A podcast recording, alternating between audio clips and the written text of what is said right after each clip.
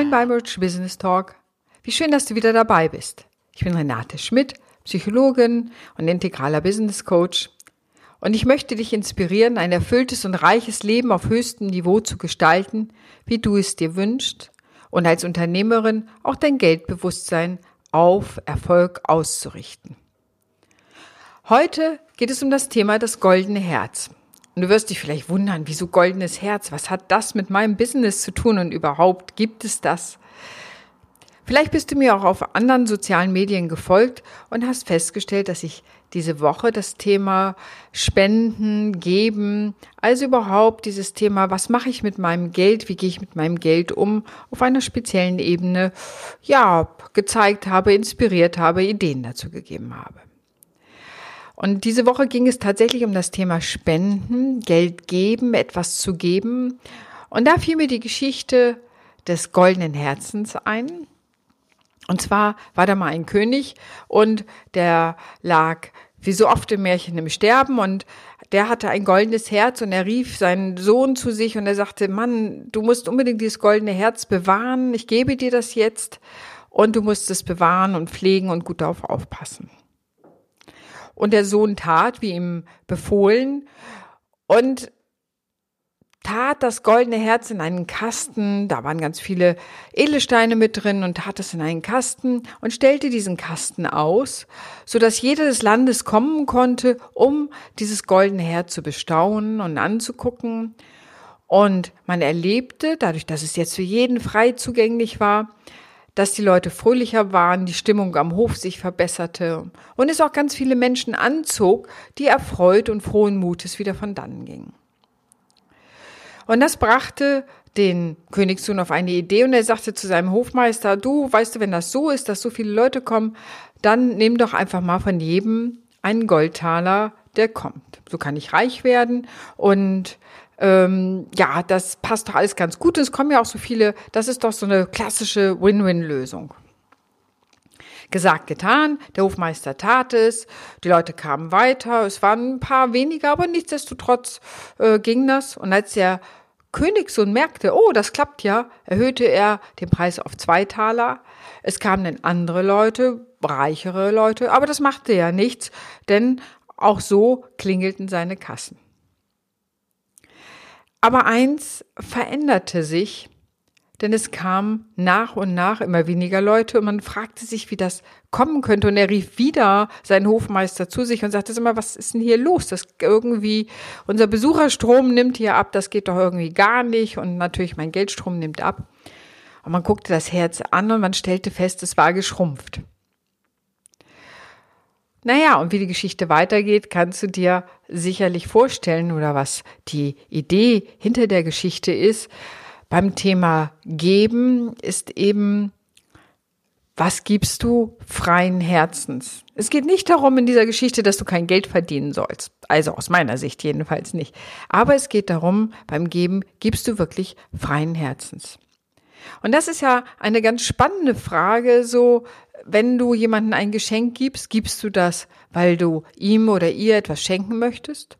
Oder gibst du es, weil du im Grunde einen kleinen Vertrag aufmachst? Wenn ich dir ein schönes Geschenk mache, machst du mir vielleicht auch ein schönes Geschenk, dann mache ich dir ein schönes Geschenk, damit ich wieder ein schönes Geschenk kriege. Wie ist das? Guck da mal genau hin, wenn du schenkst, gibst du wirklich vorbehaltlos, ohne eine Idee zu haben, ich möchte dafür etwas zurückhaben? Wahrscheinlich würde man im ersten Anklang sagen, ja klar, gebe ich vorbehaltlos. Aber, und das kenne ich aus eigener Erfahrung, wenn man genau hinguckt, gibt es manchmal so Dinge, die man gibt, weil man doch eine Beziehung stabilisieren will. Wir sagen ja auch, gute Geschenke erhalten die Freundschaft. Im Grunde ist es ein Vertrag, dass ein gutes Geschenk toll ist und ich selber kriege total gerne Geschenke und ich schenke auch total gerne. Also von daher passt beides gut zusammen. Aber dieses vorbehaltlose Schenken, ohne zu sagen, ähm, was muss die andere Person damit machen. Und selbst wenn sie es dann weglegen würde, wegschmeißen würde, wäre es ja eigentlich immer noch ein Geschenk, selbst wenn es der anderen Person nicht gefällt und sie sich wieder davon trennt. Aber wenn es da zu einer Kränkung kommt, kann man im Grunde sagen, hat man nicht mehr vorbehaltlos gegeben, sondern es sei ein Geschenk, sollte den anderen erfreuen. Man hat es vielleicht nicht geschafft, was traurig ist, aber das war's schon. Und wenn wir überhaupt uns mit dem Thema Geld und Geldbewusstsein auseinandersetzen, ist das Thema Geben da ein ganz wichtiger Aspekt in so einem Dreiklang von Geben, Nehmen und Behalten. Und beim Geben geht es eben darum, spende ich Geld, gebe ich Geld. In allen großen Kulturen kommt es vor, dass man zehn Prozent des eigenen Einkommens irgendwie abgibt für karitative Einrichtungen, für die sogenannten Armen oder für Menschen, die in irgendeiner Weise Geld benötigen, sodass sie damit ihr Leben besser aufbauen können oder gestalten können. Da muss ja irgendwas dran sein, wenn alle Kulturen auf die Idee kommen, dass das sinnvoll sein kann. Jetzt könnten einige Kritiker sagen, ja, die hatten nur keine Sozialversicherung. Aber aus meiner Sicht, auch aus spiritueller Sicht, ist es doch viel mehr als das reine Geben, ähm, weil was dahinter steckt beim Geben ist nämlich folgendes, dass ich das Vertrauen darauf habe, dass Geld wieder zu mir kommt.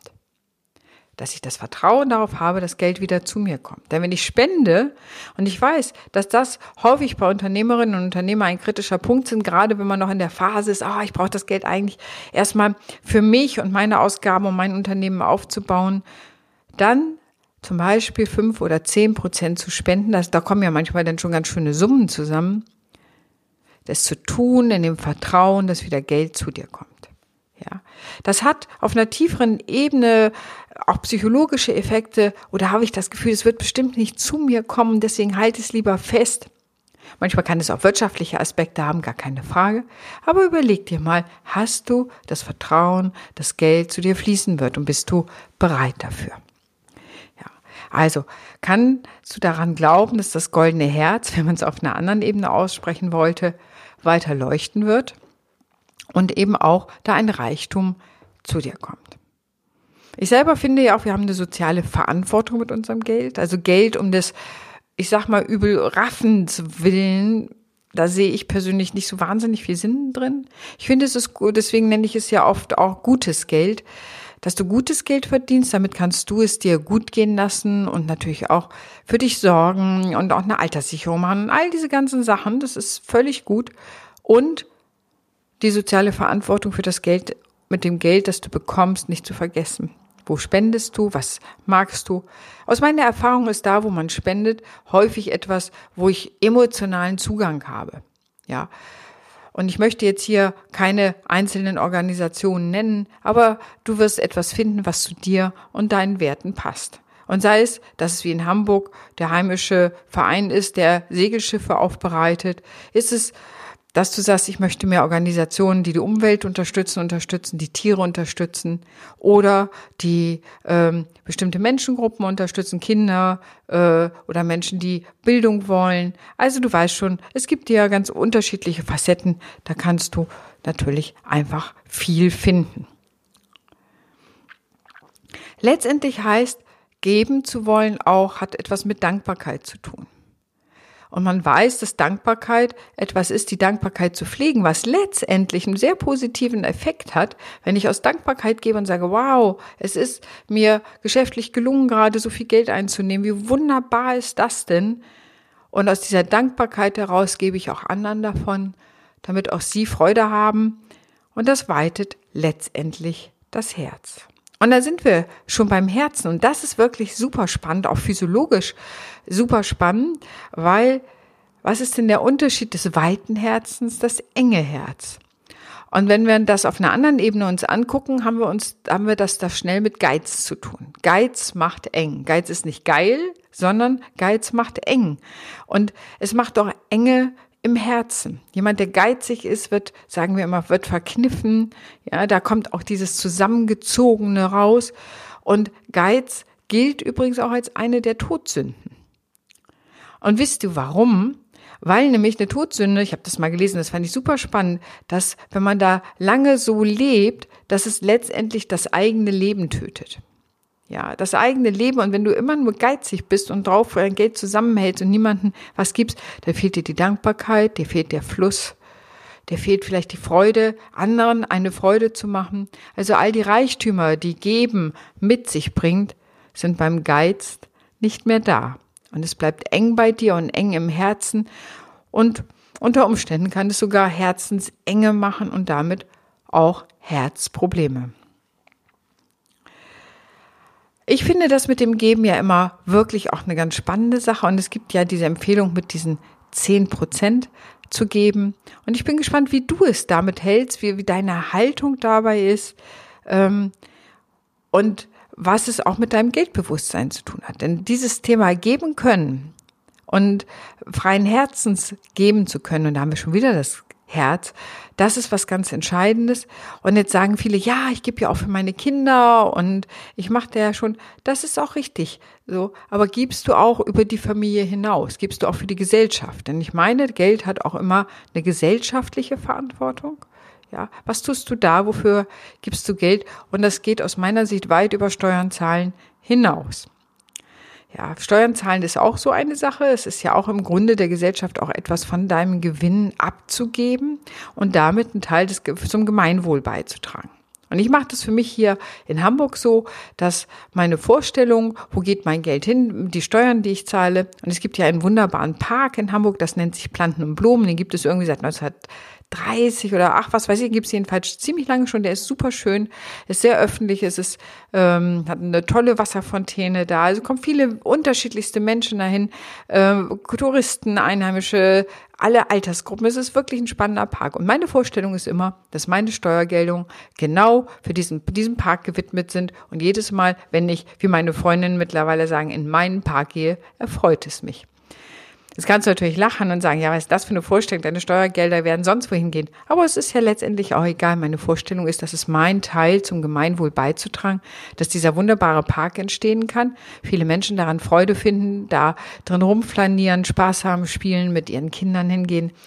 Und das Witzige ist, ich selbst bin als Kind da gewesen. Es gibt ein Foto von mir als Kind, wo ich in Planten und Blumen war. Meine Mutter ist Hamburgerin. Ich selber bin aber nicht in Hamburg aufgewachsen. Aber es gibt ein Schwarz-Weiß-Foto noch von mir als Kind in Planten und Blumen. Also die Verbindung, du siehst beim Thema Geben oder die Vorstellung des Gebens hat oft auch mit der eigenen Geschichte zu tun. Ja, also was liegt dir am Herzen, das goldene Herz sozusagen? Wo willst du dein Herz strahlen lassen? Was gibst du? Was findest du da wichtig? Oder findest du es überhaupt überflüssig zu geben und sagst, nein, das Geld muss bei mir sein, das ist wirtschaftlich unlogisch, Geld für andere Dinge zu geben, äh, zu spenden, dafür auszugeben. Ja, na gut, vielleicht kriegst du noch eine Spendenquittung, aber wie siehst du das eigentlich? Ich denke immer, dass Geld ähm, wirklich mit sozialer Verantwortung zusammenhängt. Das ist aber meine persönliche Meinung dazu. Das ist dieses neue Geldbewusstsein, zu dem ich beitragen möchte. Wie gehen wir mit unserem Geld um einerseits, aber auch welches Bewusstsein haben wir. Und da hoffe ich, dass ich dich heute inspirieren konnte, nochmal zum Thema neues Geldbewusstsein, Geld und Teil vom Geldbewusstsein Money Mindset, dieser Aspekt des Gebens, dann nochmal für dich unterschiedliche Aspekte zu bedenken. Ich hoffe, du hattest Freude daran. Gern kannst du mir ein Feedback schreiben und du kannst es wieder hören auf iTunes und natürlich auf meiner Website dir anhören www.rich-bc.de. Ich freue mich, wenn du nächstes Mal wieder dabei bist und wünsche dir noch einen fantastischen Tag. Bis dahin, deine Renate.